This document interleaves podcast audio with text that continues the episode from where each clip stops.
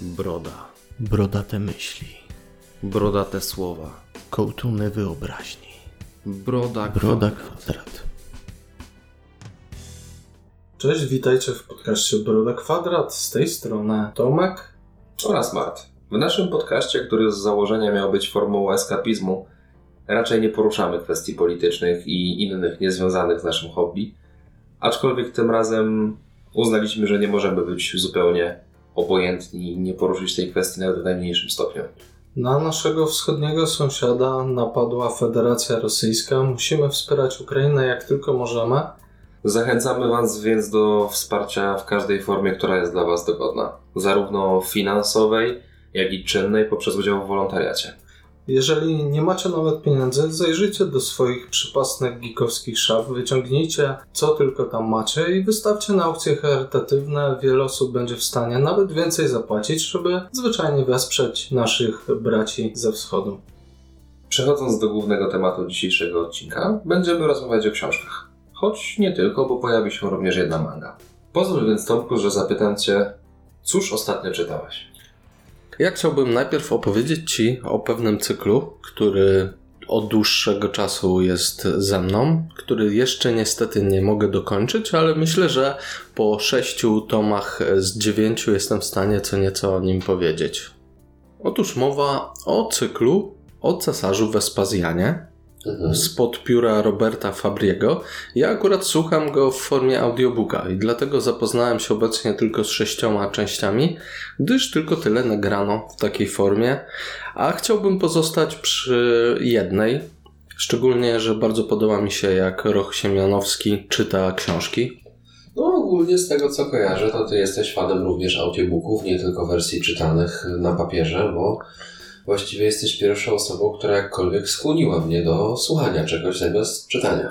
Ja staram się być propagatorem audiobooków, przekonywać ludzi, że jednak warto po to sięgnąć, gdy nie jesteśmy w stanie usiąść z książką w ręku. Ja wciąż uwielbiam czuć książkę i to dosłownie rękami jak czytam, jak i zwyczajnie tak wciągnąć jej zapach, szczególnie takiej świeżo zakupionej, ale nie zmienia to faktu, że nie zawsze jesteśmy w stanie czytać. Ja na przykład w drodze samochodem, autobusem, jako pasażer nie byłbym w stanie czytać ze względu na jakąś pojawiającą się na przykład chorobę lokomocyjną. to jest zabawne, to jest dość częste, że choroba lokomocyjna dość często się intensyfikuje ludziom w komunikacji. No jakbym czytał, to by bardzo szybko się intensyfikowała, a tak wykorzystuję właśnie ten czas na słuchanie podcastów i audiobooków. Zresztą przy jakichś czynnościach życia codziennego, jak na choćby niezbyt lubiane przeze mnie, a tak konieczne sprzątanie, wolę włączyć sobie niż muzykę właśnie jakiś audiobook. I tak też było w tym wypadku.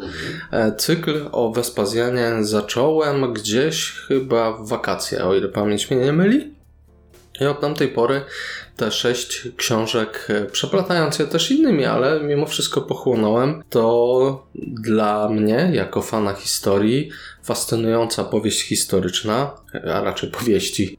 Wespazjan przeszedł w naszej historii jako ten cesarz, e, który założył dynastię Flawiuszów, ten, za którego, no może nie za jego panowania, ale za jego panowania zainicjowano jednak budowę znanego nam koloseum. Dokładnie, to, to z tego on jest znany między innymi. No i sama historia jego jest e, bardzo ciekawa, bo tu mówimy o historii chłopaka z prowincji, z rodziny ekwickiej, czyli takiej działającej trochę na obrzeżach politycznego świata Rzymu. Dochodzi do rangi cesarza, przyjmuje władzę nad największym imperium, jakie władało wtedy światem i tu mówimy o latach świetności. Czyli, że niemal hollywoodzka powieść od pucybuta do milionera. Trochę tak, a jednak miała miejsce naprawdę. Wespazjan został obwołany cesarzem, gdy miał 60 lat i bogatą karierę zarówno wojskową, urzędniczą, jak i polityczną. No i właśnie w, przez ten cykl poznajemy jego historię dotarcia do tronu. No i historia ta rozgrywa się w dość burzliwych czasach, czyli zarządów julijsko-klaudyjskich, e, w czasach tak zwanych szalonych cesarzy, jak Tyberiusz, Caligula czy Neron. Więc przeplatają nam się tu naprawdę ciekawe losy naszych dziejów. Swoją drogą, tak e, wydaje mi się poprawnie, bo ja z czasów szkolnych pamiętam, że o ile o Juliuszu Cezarze, o Neronie czy wspomnianym Kaliguli uczymy się dość dużo, to sam Vespazjan na lekcjach historii nie jest aż tak chętnie poruszany. Tak, my mamy zazwyczaj taki przeskok w naszej nauce historii, że tu no kończy się, kończy się Juliusz Cezar, zaczyna się cesarstwo Oktawian, wspominamy w kontekście choćby wydarzeń z Quo Vadisu Nerona, spalenie Rzymu, No tak, Tam to te jedno z krzyżowania. bardziej szumnych wydarzeń. Dokładnie. I potem nagle przeskakujemy myk Marek Aureliusz. Spory kawał historii zostaje przegapiony, a szkoda, bo podobnie jak ty, ja historii jestem miłośnikiem, może nie aż tak bardzo jak ty, ale lubię. Że z tematyki to rzymsko-greckiej mity zawsze najbardziej. To tutaj akurat mitów nie ma, mamy typowo powieść historyczną, ale mam nadzieję, że sięgniesz po to, szczególnie, że naprawdę książki są świetnie napisane, wszystkie trzymają poziom. Nie będę się rozwodził nad każdą z nich, tylko raczej opowiem Ci o nich jako całości. Przede wszystkim Robert Fabri staje przed nami i mówi wprost. To jest powieść historyczna, ale dlatego, żeby to się dobrze czytało, tam gdzie mamy białe karty historii, tam gdzie pewne wydarzenia e, działy się w trochę innym okresie, on to umiejscawia tak, żeby nasz bohater brał w nich wszystkich udział. No fajny, bardzo fajny zabieg literacki. Jeśli miałbyś mnie zapytać o zdanie, to popieram. Ale z drugiej strony, bardzo uczciwie w posłowiu mówi nam, z jakich źródeł korzystał, gdzie uzupełniał tej luki, co tak naprawdę nie wiemy, a co on dodał, więc mimo, że mamy tutaj sporo fikcji literackiej, jakby opartej też na mm, faktach i takich, które mogły się wydarzyć, to jednak autor nam e, jasno wykłada, co zostało zmienione. I ja to bardzo szanuję. No, uczciwe podejście. I kreatywne, no bo z drugiej strony, jeżeli chcę przedstawić jakąś historię, która zawiera luki, no to dziwnym byłoby umiejscowiać w tych miejscach przeskoki. Dużo się słyszy o tej dekadencji cesarstwa Rzymu, jego zepsuciu, historie pełne zdrad, intryg, wojen. I to właśnie mamy w tych książkach. To wszystko znajdziemy w tym cyklu. I to dosłownie ja bym podzielił na kilka segmentów. Takie trzy główne. Polityka, w której rozgrywa się wszystko, całe e, rozdanie kart o władzę. Wszystko, co się wokół cesarstwa, relacji cesarzy i senatu dzieje. Wojny, toczone w ramach imperium, w jego obronie, wojny z buntownikami i tak dalej, czyli jakby takie kampanie wojenne. No i najmniej ciekawe, oczywiście z mojej perspektywy, e, przygodowe elementy. No, tu ja bym uznał jednak za najsłabszą część, ale wciąż nie jest zła. Czyli rozumiem, że te fragmenty, które były bardziej wierne historii, faktycznie czerpały z tych potwierdzonych źródeł, lepiej postrzegasz niż ta część, która została przez autora dodana właśnie jako te zapełnienie białych kart. Nie, nie, nie, nie o to mi chodzi, bo on dodaje w wielu miejscach. Typu, A, okej, wiemy, że, że Vespazjan brał udział w najeździe na Brytanię, próbie podboju za czasów Klaudiusza. Ale nie wiemy tak naprawdę dokładnie, jaką rolę tam pełnił, czy też nie wiemy dokładnie, e, ile czasu tam spędził. I wtedy autor dopowiada nam, tworząc historię, e, troszeczkę po swojemu, mając na uwadze rozwój bohaterów, mając na uwadze to, jakie wydarzenia historyczne będą miały miejsce też w późniejszym czasie. Jeżeli chodzi o tą sferę polityki, to tutaj autor przedstawia nam ją dość przejrzyście, wszystko jest umotywowane, jasno wiemy, jakie, zarza- jakie zasady rządzą światem rzymskim i jego polityką. Wszystko jest takie plastyczne, że układa nam się jako całość w głowie. Poznajemy też casus honorum, czyli taką ścieżkę e, z danego okresu, jaką przechodzili e, młodzi patrycjusze w drodze coraz wyżej i wyżej, aż w końcu, żeby znaleźć się w Senacie. No i mamy przy okazji też początki chrześcijaństwa, i tutaj mogą mieć pewien zgrzyt osoby wierzące, no bo y, to jest przedstawione wszystko z perspektywy Rzymian, więc historia początków chrześcijaństwa z ich e, strony, no to jednak jest przedstawienie wszystkiego jako sekty żydowskiej. No, tak naprawdę, patrząc na prawdziwe korzenie, nawet historyczne, no to przecież tak to się zaczynało. No i tutaj tak jest przedstawione, ale uprzedzam, że ktoś może mieć z tym jednak problem. No tu mamy ewidentnie pokazane, jak to eskaluje, co robi Paweł Starsu, no i nie jest tu pozytywną postacią w żadnej mierze. Poza tym mamy tą sferę wojenną i Robert Fabry opisuje fantastycznie kampanie wojenne. Strategie, wiemy co z czego wynika, wszystko jest umotywowane, mamy przedstawiony sposób rozumowania dowódców. To wszystko trzyma się w jedną całość, wynika z siebie. On świetnie opisuje bitwy. Przebieg, manewry wojskowe, emocje, które towarzyszą walce. Jest to naprawdę bardzo widowiskowe, o ile to można powiedzieć, o książce, ale Ale tak czytając książki zawsze jakiś obraz w głowie, wyobraźni się tworzy, więc dla mnie odniesienie dobre porównanie. widać, jak wiele researchu poświęcił na e, poznawanie historii choćby wojskowości. Mamy tam informacje o tym, jak zorganizowane są legiony, jak uzbrojenie wygląda, jak się z niego korzysta, jak się zakłada obozy, jak walczą w różnych warunkach. No naprawdę jest multum tego. Dla fanów militariów i wojskowości starożytnej to będzie creme de la creme tej, tych powieści. Szczególnie czwarta powieść, która rozgrywa się właśnie podczas najazdu e, na Wielką Brytanię. Mhm. To jest w 90, no dobra, przesadziłbym, ale w trzech czwartych przynajmniej właśnie opis działań wojennych. Tam może ze 100 stron mamy intryg politycznych i tego, co się dzieje w Rzymie. Wszystko inne to jest pięknie przedstawiona historia batalii prowadzonej w Wielkiej Brytanii. Biorąc pod uwagę, że legiony rzymskie same w sobie są inspiracją dla wielu fikcyjnych powieści, no to jakby brzmi to naprawdę zachęcająco. Ja nawet polecałbym fanom militariów spróbować y, choćby ten tom, jeżeli nie chcieliby sięgać po wszystkie inne, bo on wyrwany z kontekstu jakby trochę traci, no bo nie mamy e, tych elementów politycznych tak ze sobą powiązanych, ale jako historia najazdu na e, Wielką Brytanię super się sprawdzi. No i mamy jeszcze tą trzecią sferę, o której mówiłem, czyli przygodową. No tu mm, przygody Wespazjana wyglądają tak, że jest rzucany w różne części świata, a to jako jakiś wysłannik, a to w celu poszukiwania czegoś. No i jest to najmniej ciekawe. Mamy tam jakieś elementy niepotrzebne, nadprzyrodzone. Oczywiście możemy je uznać trochę jako takie urzeczywistnienie mm, tego, w co wierzyli bohaterowie, Mhm.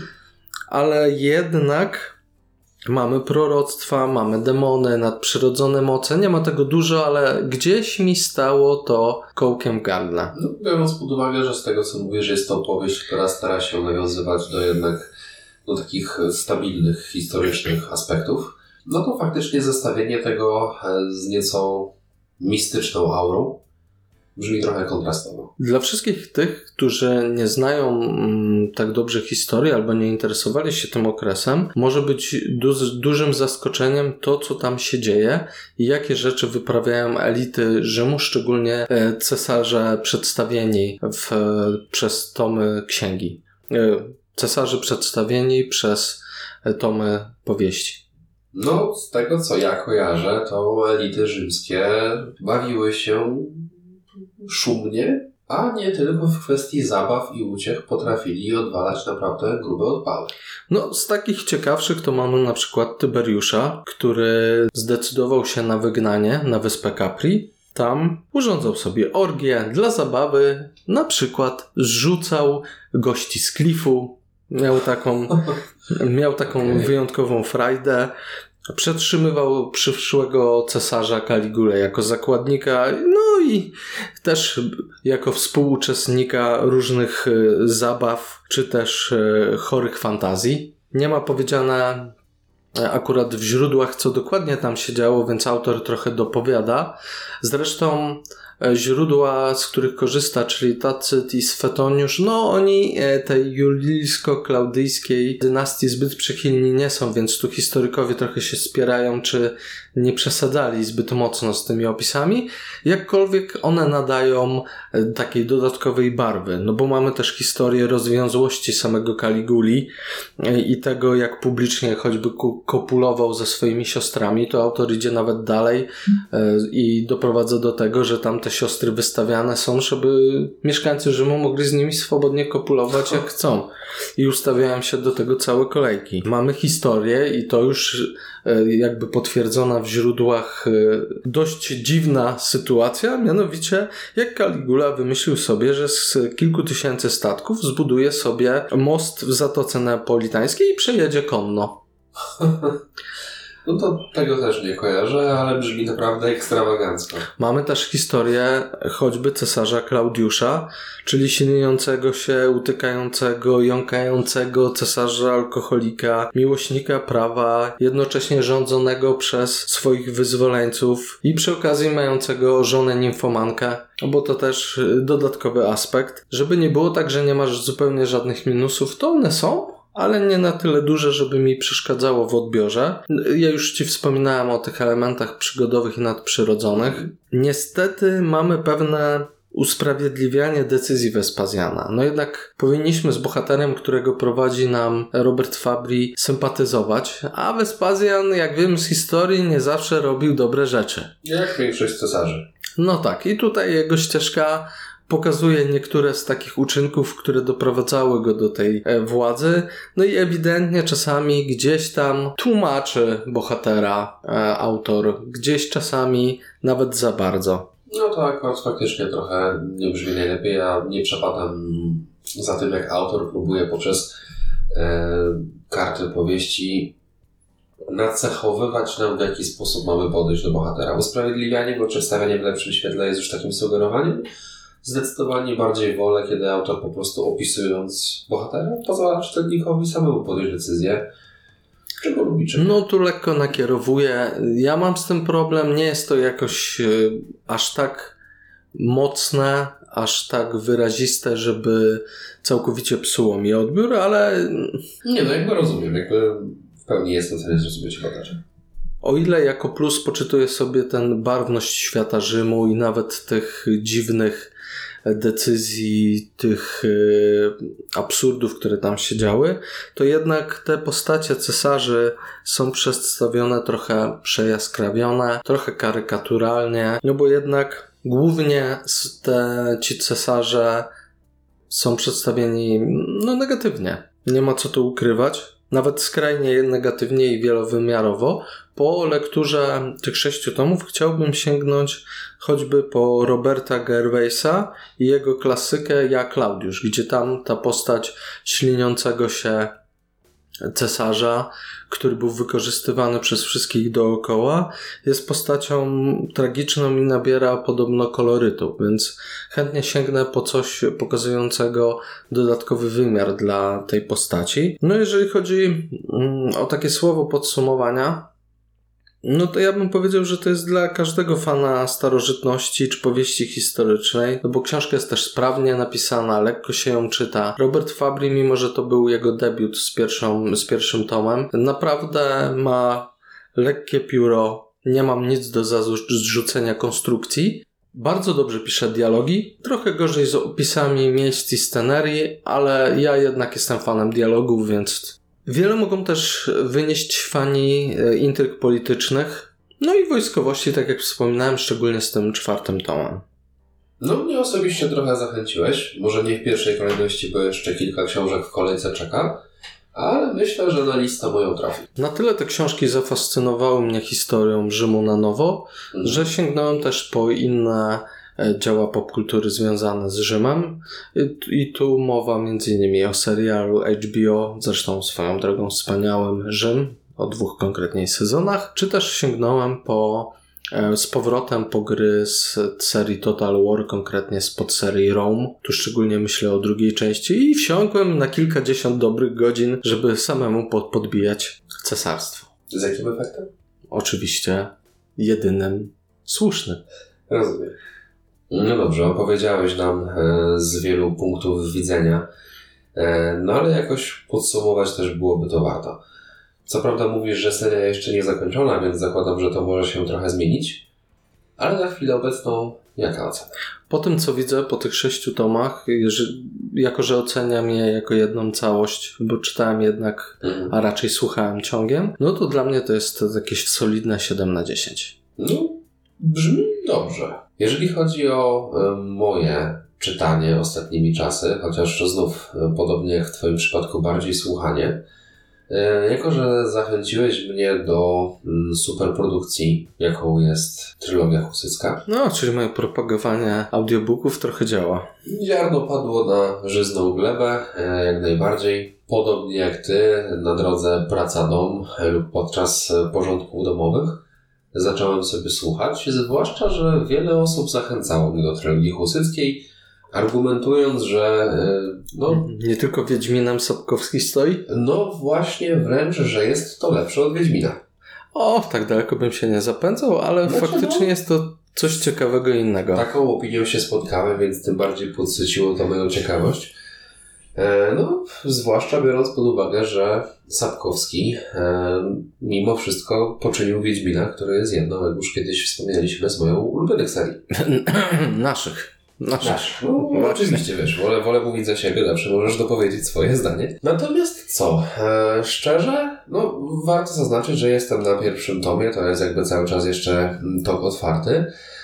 I kurczę, powiem, że na chwilę obecną nie mógłbym się tutaj przychylić do tej opinii, że jest to lepsze od Wiedźmina. Ja wiem, że Wiedźmin jest specyficzny, wiem, że ma swoich to zarówno zwolenników, jak i przeciwników, ale mam jakieś takie dziwne, nieodparte wrażenie, jak gdyby trylogia husycka była taką wariacją krzyżaków połączonych z fantastyką. Bo czystym przypadkiem jest, zresztą to jest e, tak naprawdę powieść drogi, w którym wszystko dzieje się deus ex machina. Tak, tylko że tutaj mamy naprawdę momenty, które starają się zachować pewną e, taką zwykłą, codzienną aurę. No, generalnie cały cykl zaczyna się od tego, że nasz wspaniały główny bohater został przydybany ze swoją kochanką przez zupełnym przypadkiem braci jej męża. Tak, elementy jaskra u Rejnewana z Bielawy nie są przypadkowe. Jest to zauważalne. Natomiast jakby trochę wkurza mnie momentami infantylność głównego bohatera. Też czystym przypadkiem jak u jaskra. Natomiast bardzo, bardzo podoba mi się postać towarzyszącego mu mnicha. O, fantastycznie jest. Jeszcze w tej superprodukcji tak dobrze odgrywane. Mm, miód na moją Zgadza uszy. się. Znaczy, ogólnie, jeżeli chodzi o samą superprodukcję, bo myślę, że to jest coś wartego wspomnienia, e, no, sam aspekt lektorów jest genialny. Realizacja najwyższa klasa. Tutaj mogę od razu powiedzieć, to jest 10 na 10. W ogóle to jest pierwsza superprodukcja jako taka, z jaką kiedykolwiek miałem do czynienia i całe udźwiękowienie tła. To, że kiedy opisywane są jakieś rzeczy na targu, to tam faktycznie w tle słychać jakieś kurczaki, e, jakieś kołowozów. koni, No, kowale biją, wiechy. Moim głównym zarzutem do audiobooków jako takich zawsze było to, że jakby miałem dużo większy problem ze skupieniem się na treści niż jak gdybym czytał. No bo jednak zaangażowanie wzroku w książkę daje dużo lepszy efekt. No niektórzy twierdzą też, że problem mają z rozróżnieniem postaci. Ja akurat nie mam tego na szczęście, ale rozumiem z czego to wynika, szczególnie, że nie wszyscy Mhm. lektorzy modulują i zmieniają głos. Znaczy, no tutaj akurat absolutnie nie mam tego problemu, bo tak jak powiedziałem, lektorzy zaangażowani w pracę są świetnie. No i każdy aktor gra inną rolę. I. Znaczy, no nie, no tam przy położeniu Czasami się powtarzają. Ale Ale nie główne postacie, czy też nawet drugoplanowa. No ale wracając, Charley, bo to jest ów towarzysz, o którym e, wspomniałem, jest po prostu genialny. Mnich, Jego- filozof. Jego podejście do życia, a jednocześnie jeszcze trochę taki wagabunda i no, mimo wszystko osiłek na swój sposób. No, w sumie Do momentu, dopóki nie pojawił się Charley, byłem lekko przynudzony, no bo jakby te podróże jego, napotykanie złotowłosych dziewczyn, do których po cichu zaczyna e, wzdychać w momencie, kiedy cały czas szuka swojej ukochanej. E, no cóż, zdradzę ci, że tak będzie się działo przez wszystkie trzy tomy i niestety, ale to jest cały czas po prostu powieść drogi, w której rzeczy dzieją się, bo się dzieją. A bohaterowie Natomiast- ratowani są właśnie z Deus Ex Machina. Powiem Ci, że chyba moim największym zarzutem póki co będzie paradoksalnie bardzo podobny zarzut jak Twój przed chwilą do Vespasiana. Okej. niepotrzebne wtłaczanie aż takiej ilości rzeczy nadnaturalnych. Bo na przykład spotkanie z wiedźmami było totalnie od czapy. To, że Rejnewa nagle próbuje czarować, dosłownie wręcz czarować, podoba mi się słabo. Jakby dużo lepiej przyjąłbym tą powieść w momencie, kiedy ona jednak bardziej trzymałaby się aspektów przyziemnych. No ale mimo wszystko, na chwilę obecną e, słucham sobie tego swoim tempem. E, Niezależnie od aktualnego punktu widzenia, myślę, że dosłucham tego do końca, bo jak już coś zaczynam, to lubię kończyć. Ale przyznam szczerze, że bardzo wątpię, aby finalna ocena jakkolwiek mogła konkurować z Wiedźminem, który no, mimo swoich słabszych momentów dalej będzie moim ukochanym.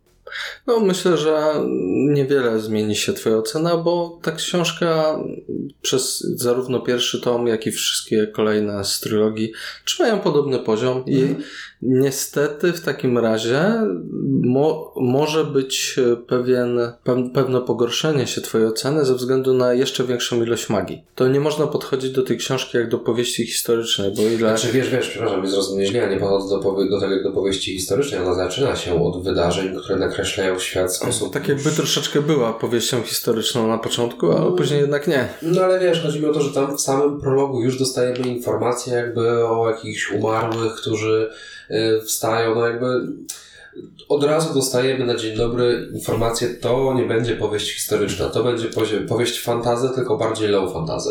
Tak, to jest takie fantazy z zacięciem historycznym, powiedziałbym. I tu ewidentnie Sapkowski naczytał się mocno o, husy, o husytach i stwierdził, że zrobi coś wokół tego. Wiesz, ja bardzo lubię fantazy i to nawet high fantasy, po prostu chodzi mi o to, że do tego konceptu, a już stricte do tej postaci Rejnewana, magia jako taka mi nie leży.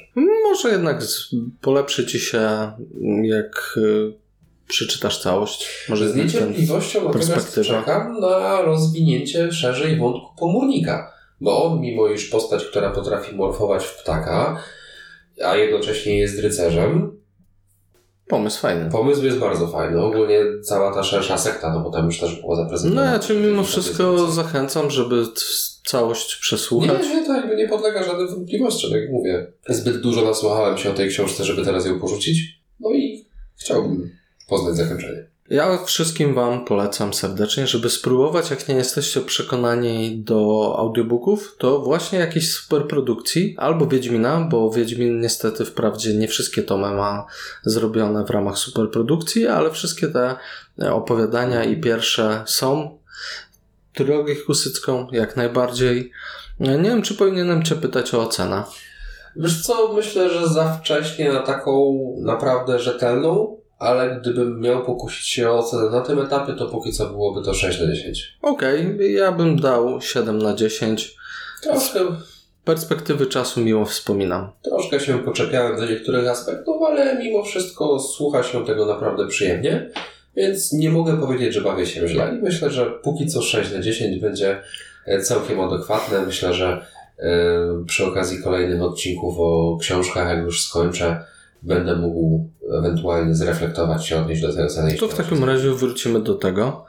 Tymczasem ja opowiem Ci o czymś, co zgoła mocno mnie zawiodło. I niestety tak optymistyczne nie będzie jak ostatnie e, opowiadane przez nas książki. Mowa o Mass Effect Andromeda Nexus Początek. Ja jestem wielkim fanem Mass Effecta i tylko z tego powodu, w gruncie rzeczy, sięgnąłem po tą książkę. Czyżby był to kolejny przykład, kiedy rozszerzanie uniwersum na kartach filmu albo książki kończy się raczej porażką? Tak. Szkoda, coś to uniwersum gier nie ma szczęścia. Ale akurat Mass Effect ma trzy tomy książek, które nawiązują do pierwszej trylogii, które są dobrze oceniane. Ich nie czytałem, bo one obecnie są jak białe kruki, Mhm. albo niedostępne, albo kosztują krocie. E, Ale jak będzie to możliwe, to na pewno sięgnę. Jeżeli chodzi o Mass Effect Andromeda, to książka jest w ogóle prequelem średniej gry, może inaczej, dobrej gry, która jest słabym Mass Effectem.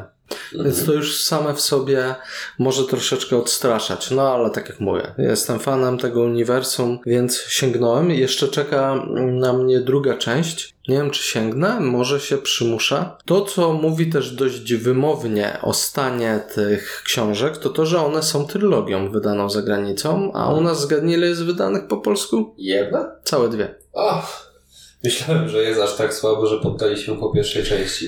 O wydawnictwo Ignis nic nie wspomina o tym, żeby miało się ziścić wydanie tej e, trzeciej. Zawsze możesz spróbować wątpliwe. pokusić się o przeczytanie w oryginale. Jeżeli druga część będzie trzymała taki poziom jak ta pierwsza, to na pewno się nie pokuszę.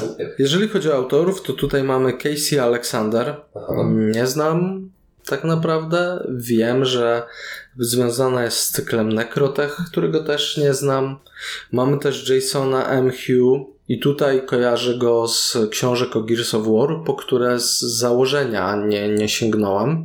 Czyli tutaj mamy autorów, przynajmniej jednego, który typowo powiązany jest z książkami na podstawie gier. Co w tym wypadku okazuje się być dużym błędem. No cóż, niestety tak z książkami, grami e, bywa i filmami zresztą, że pośród wielu ciekawych produkcji czasem trafimy na coś, co przyniesie więcej goryczy niż zadowolenia. A tutaj akurat zapowiadało się dobrze, bo sama konwencja jest e, dość ciekawa, bo mowa o losach kolonizatorskich stacji Nexus. To się dzieje podczas drugiej części Mass Effecta, Mhm. że jest mówione, że oni wylatują wtedy, gdy wielkie zagrożenie na galaktykę mleczną spogląda, to pojawiają się kolonizatorzy, którzy stwierdzają, lecimy do Andromedy, rozpocząć tam nowe życie, rozpocząć tam kolonizację e, znanych inteligentnych ras Mass Effecta. No i jakby sama konwencja, że 700 lat później budzą się w innej galaktyce i muszą zacząć nowe życie, brzmi dobrze. Dodatkowo do tego dodajmy, że ta stacja nie, nie dociera na miejsce w jednym kawałku, tylko budzi się rozwalona o dziwną e, kosmiczną plagę, która oplata e, galaktykę. Nie wiadomo, co tam dokładnie się stało. Doszło do awarii. Jeszcze dodatkowo zginęły kluczowe osoby dla samej ekspedycji, wszyscy zarządzający, więc brzmi to nieźle. Tak Ale się tak, wydaje. jeśli dobrze rozumiem, e, popraw mnie jeśli się mylę, tutaj dostajemy całkowitą dygresję od wątku z Shepardem, jakby tutaj żadnych bezpośrednich korelacji. Dla jasności, dla tych, co nie, nie znają y, Mass Effecta, Mass Effect miał trylogię Sheparda, która dzieje się w galaktyce mlecznej. Potem twórcy zrobili coś takiego jak Mass Effect Andromeda, miało być zupełnie oddzielną częścią e, tej franczyzy Mhm. i właśnie dziać się w innej galaktyce. I to jest książka, która jest prequelem do tej Andromedy, czyli jak doszło do tego, że oni przenieśli się, jak zdecydowali się na ten wylot i co się stało na miejscu, zanim zaczyna się akcja gry Mass Effect Andromeda. Czyli jakby w czasie drugiej e, części trylogii Sheparda oni wylatują i ta książka jest prequelem do wydarzeń z gry. Mhm. Mamy tutaj sytuację, w której nasi bohaterowie zderzają się z nieznanym, gdzie dochodzi do tej śmierci ważnych członków ekspedycji. No i mamy historię tego, jak na tej stacji doszło do buntu, o którym mowa jest w samej grze. No i niestety, o ile to może wydawać się ciekawe, może być czymś e, godnym wielkiej i ciekawej historii, to niestety w praktyce nie jest. No, czasem niestety tak bywa, że mimo, że materiał wskazuje na dobry potencjał i ciekawą historię, to realizacja już niestety tak dobra nie jest. No tu realizacja leży. Główną protagonistką jest szef ochrony Solon Cayley, którą poznajemy w samej grze i to z niezbyt dobrej strony, więc tutaj widzimy jak to się stało, że doszło do tego punktu, w którym poznajemy ją w grze Mass Effect No, Andromeda. czyli jednak mimo wszystko jakieś korelacje z serią gier bardziej odnoszącą się do postaci znajdziemy. Delikatną, bo to bardzo poboczna postać. To akurat doceniam. No i nasza Solon Kelly musi zmierzyć się tak naprawdę z biurokratami nieprzystosowanymi do rządzenia e, Nexusem. Ci, którzy się wybudzili, to byli jacyś tam urzędnicy niższego szczebla i nagle stali się głównodowodzącymi, bo wszyscy inni tuż nad nimi umarli. Tak zwyczajnie, po prostu. Jeżeli chodzi o jeden z plus, który bym wskazał w tej książce, to to, że rozbudowuje tą historię Mass Effect Andromedy nadaje jej więcej sensu, bo my w grze jesteśmy rzucani tak mocno w akcję. I nie bardzo wiemy co, gdzie, tam miały pojawić się dodatki, Mhm. które miały rozszerzać tą historię, wyjaśniać, ale jako, że gra nie spełniła oczekiwań wydawcy, sprzedała się średnio, miała... Mm, Przeciętne no, oceny. Dużym problemem gry było to, że ludzie średnio mogli się pogodzić z tym, że jednak główny bohater odszedł na stałe. Nie, nie o to chodziło w żadnym To razie. są głosy, z którymi ja się często spotykam. O ale- nie. Okej. Nie, po prostu to jest dobra gra, ale bardzo słaby Mass Effect. Rozumiem. Ale to może temat na inny raz. Na pewno chciałbym kiedyś porozmawiać o Mass Effectie i ci go przybliżyć, a może zachęcę cię do zagrania, jak już masz nowy sprzęt. Trylogia zremasterowana Sheparda czeka. No nie jesteś jedynym, ja już na Mass Effectie nasłuchałem się. E, mój przyjaciel zresztą jest wręcz fanatykiem wszelkich Mass Effectów, łącznie z Andromedą. Ale to faktycznie masz rację, historia na inny odcinek. Jeżeli chodzi o minusy, których niestety jest cała szeroka pula, no to bohaterka Colin Kaylee, no cóż, ciężko ją polubić. Czy też w ogóle empatyzować? A jeszcze dodatkowo jak znamy ją z gry, no to jest jeszcze trudniej. Mhm. Postacie są w ogóle jednowymiarowe. Tak naprawdę większość z nich w książce mógłbyś określić jedną cechą, niczym więcej. No płaskie straszliwie. Mamy wszechobecną głupotę, irracjonalne decyzje i to takie absurdalne, niczym żywcem z Boba Fetta. Ja zaczynam myśleć, że ci twórcy tej książki mogli maczać palce w Boba Fetcie. No cóż, dialogi są nudne, nieciekawe, ekspozycyjne. Tempo jest powolne, a książka ma prawie 500 stron. I zaczyna się rozpędzać gdzieś w czterech piątych. No, ostatnią seteczkę. Czyli zdecydowanie za późno i w takim razie podziwiam, że dotarłeś aż tak daleko. E, tak, zdeterminowany chyba byłem, żeby to ukończyć. Chyba po części dlatego, że chciałem powiedzieć o tym na podcaście i stwierdziłem, że no dobra, zostało mi jeszcze te kilkaset stron, dokończę to. Na początku dawałem jej duży kredyt zaufania, no cóż, Kredyt się nie spłacił. nie, w żadnym razie. No temat jest strasznie niewykorzystany. Te wyjaśnienia, które tam dostajemy, są absurdalne, nieprzemyślane, nic nie wynika z, z wcześniejszej historii, naciągane są te wybory, decyzje. Wszystko opisane jest ślamazarnie, nieciekawie. Nie polecam. No, nawet po głosie słyszę, że trochę męczysz się wracając do tych wspomnień, ale mimo wszystko zapytam Cię o ocenę. Hmm. No, waham się między trójką a czwórką, ale chyba jednak zdecyduję się na trójkę. Tak naprawdę ta książka może spodobać się, a może inaczej. Nie będą aż tak cierpieć, tylko naprawdę zagorzali fani Mass Effecta. Fani science fiction niech tego nie dotykają. Jest multum więcej ciekawych książek, które można przeczytać. To prawda, wybór jakby literatury jest ogromny, więc jeżeli coś no już spotkało się z taką recenzją z Twojej strony, a pewnie nie tylko Twojej, no to chyba jest to coś, co warto omijać. Ja przynajmniej nie zamierzam sięgnąć po to, co mówisz. Powiedzieliśmy sobie, że nie tylko o książkach będziemy rozmawiać i na sam koniec został nam pewien komiks, który chcesz mi na pewno E, przedstawić. Komiks, a właściwie nawet manga. I tutaj powiem, sięgnąłem po to głównie dlatego, że dokładnie wiedziałem, o czym on będzie. I wiedziałem, że się nie zawiodę. A ciekawość spowodowało natomiast zupełnie inne podejście do tematu. Mam takie wrażenie, że temat macek i Lovecrafta na naszym kanale będzie przewijała się jeszcze nie raz. No i właśnie moja e, obecność, aktywność i słuchanie zwiększyła swój poziom. No więc wyobraź sobie, Mówisz że... matki, pojawiam się i mówię jak, w jakiej formie, jak daleko sięgają. Już ci mówię. Swojego czasu, e, będąc w sklepie, to chyba bodajże była e, warszawska Jatta, moją uwagę przykuł tytuł, który zawsze moją uwagę zwróci, bo jest to swoją drogą chyba moje ulubione opowiadanie Lovecrafta, Mhm. Czyli Kolor z przestworzy. No nie powiem, że to nie jest jedno z moich ulubionych, a jeszcze wypada nadmienić, że nie tak dawno doczekało się dobrej ekranizacji z pięknym Nicolasem Cage'em. Hmm? Tak, ty jesteś fanatykiem Nicolasa Cage'a, to też warto zaznaczyć. Kiedyś ale... do tego wrócimy, ale wybacz za dygresję. Nie, nie mam się. E, Film swoją drogą też godny polecenia z mojego punktu mm, oceny. Natomiast e, wracając do głównego wątku, spostrzegłem e, bardzo ciekawe okładki trzech pozycji.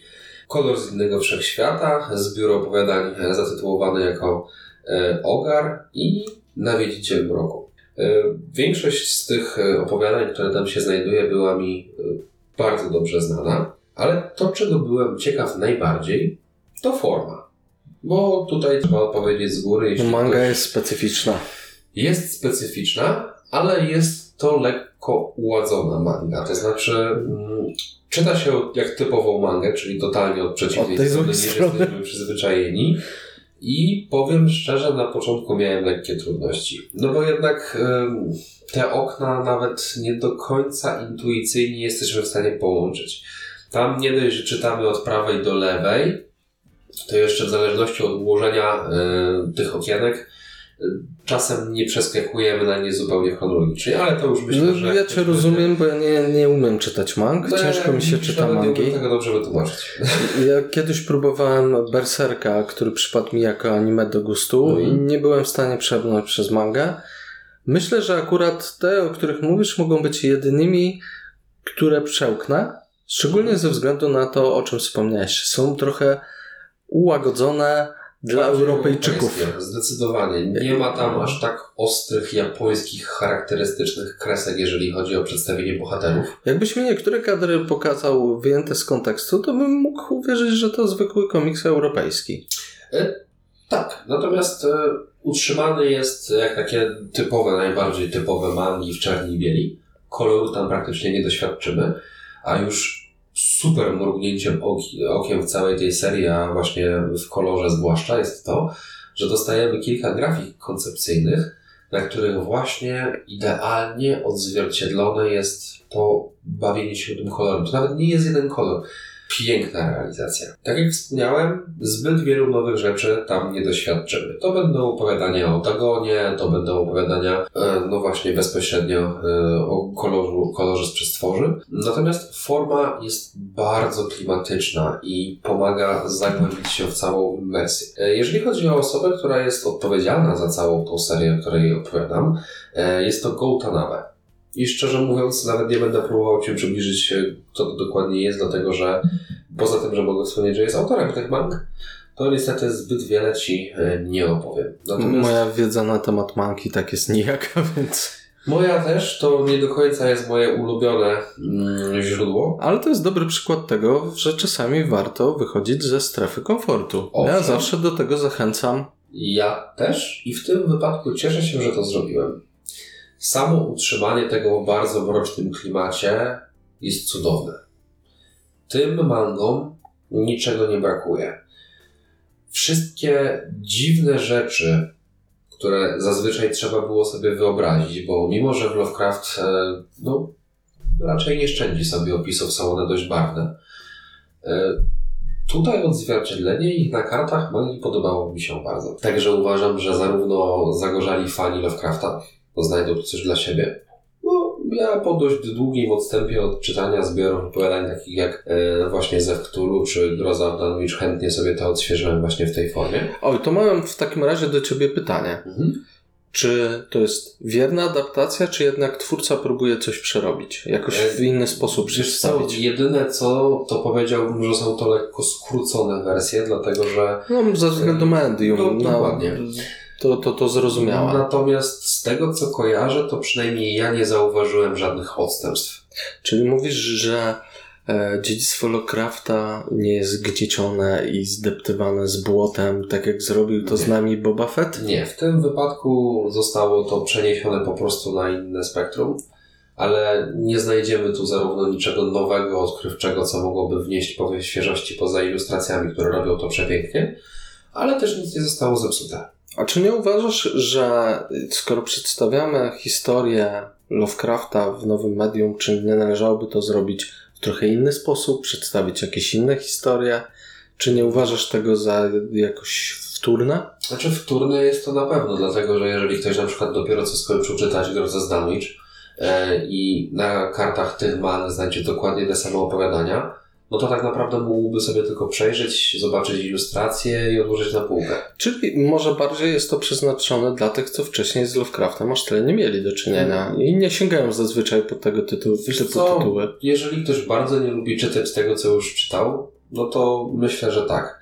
Natomiast jeżeli ktoś książkę czytał jakiś czas temu, to uważam, że warto. Dlatego, że jesteś w stanie jeden z tych zbiorów opowiadań spokojnie przeczytać w ciągu jednego dnia. To się czyta bardzo szybko.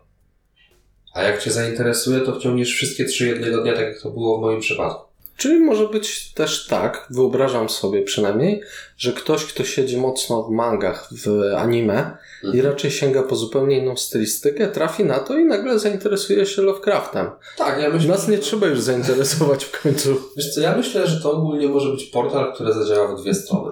Chociaż jedną na pewno skuteczniej. Jeżeli ktoś interesuje się mangami, może przeczytać, zainteresować się i potem sięgnąć po zbiory opowiadań, w których znajdzie jednak trochę więcej różnych historii.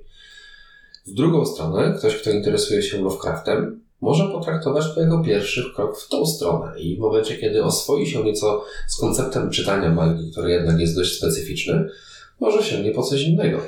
I to jest może właśnie ta sytuacja, gdzie jednak przekonam się do mang. Natomiast e, rozwijając nieco Twoje wcześniejsze pytanie, bardzo chciałbym, żeby w tym momencie, kiedy e, Gautanabe zyskał moje zainteresowanie, spróbował czegoś swojego. Bo opowiadania stylizowane na Lovecrafta to jest coś dość popularnego. To już jest w tym momencie domena publiczna i każdy może poczynić w tym kierunku coś swojego. No i Autor- wiele ciekawych rzeczy jest zresztą czynione. Autor, myślę, mniej więcej e, w klimat Cthulhu wczuł się świetnie, bo jednak oddać klimat samym rysunkiem to też nie jest coś do końca prostego i oczywistego, to też można spieprzyć.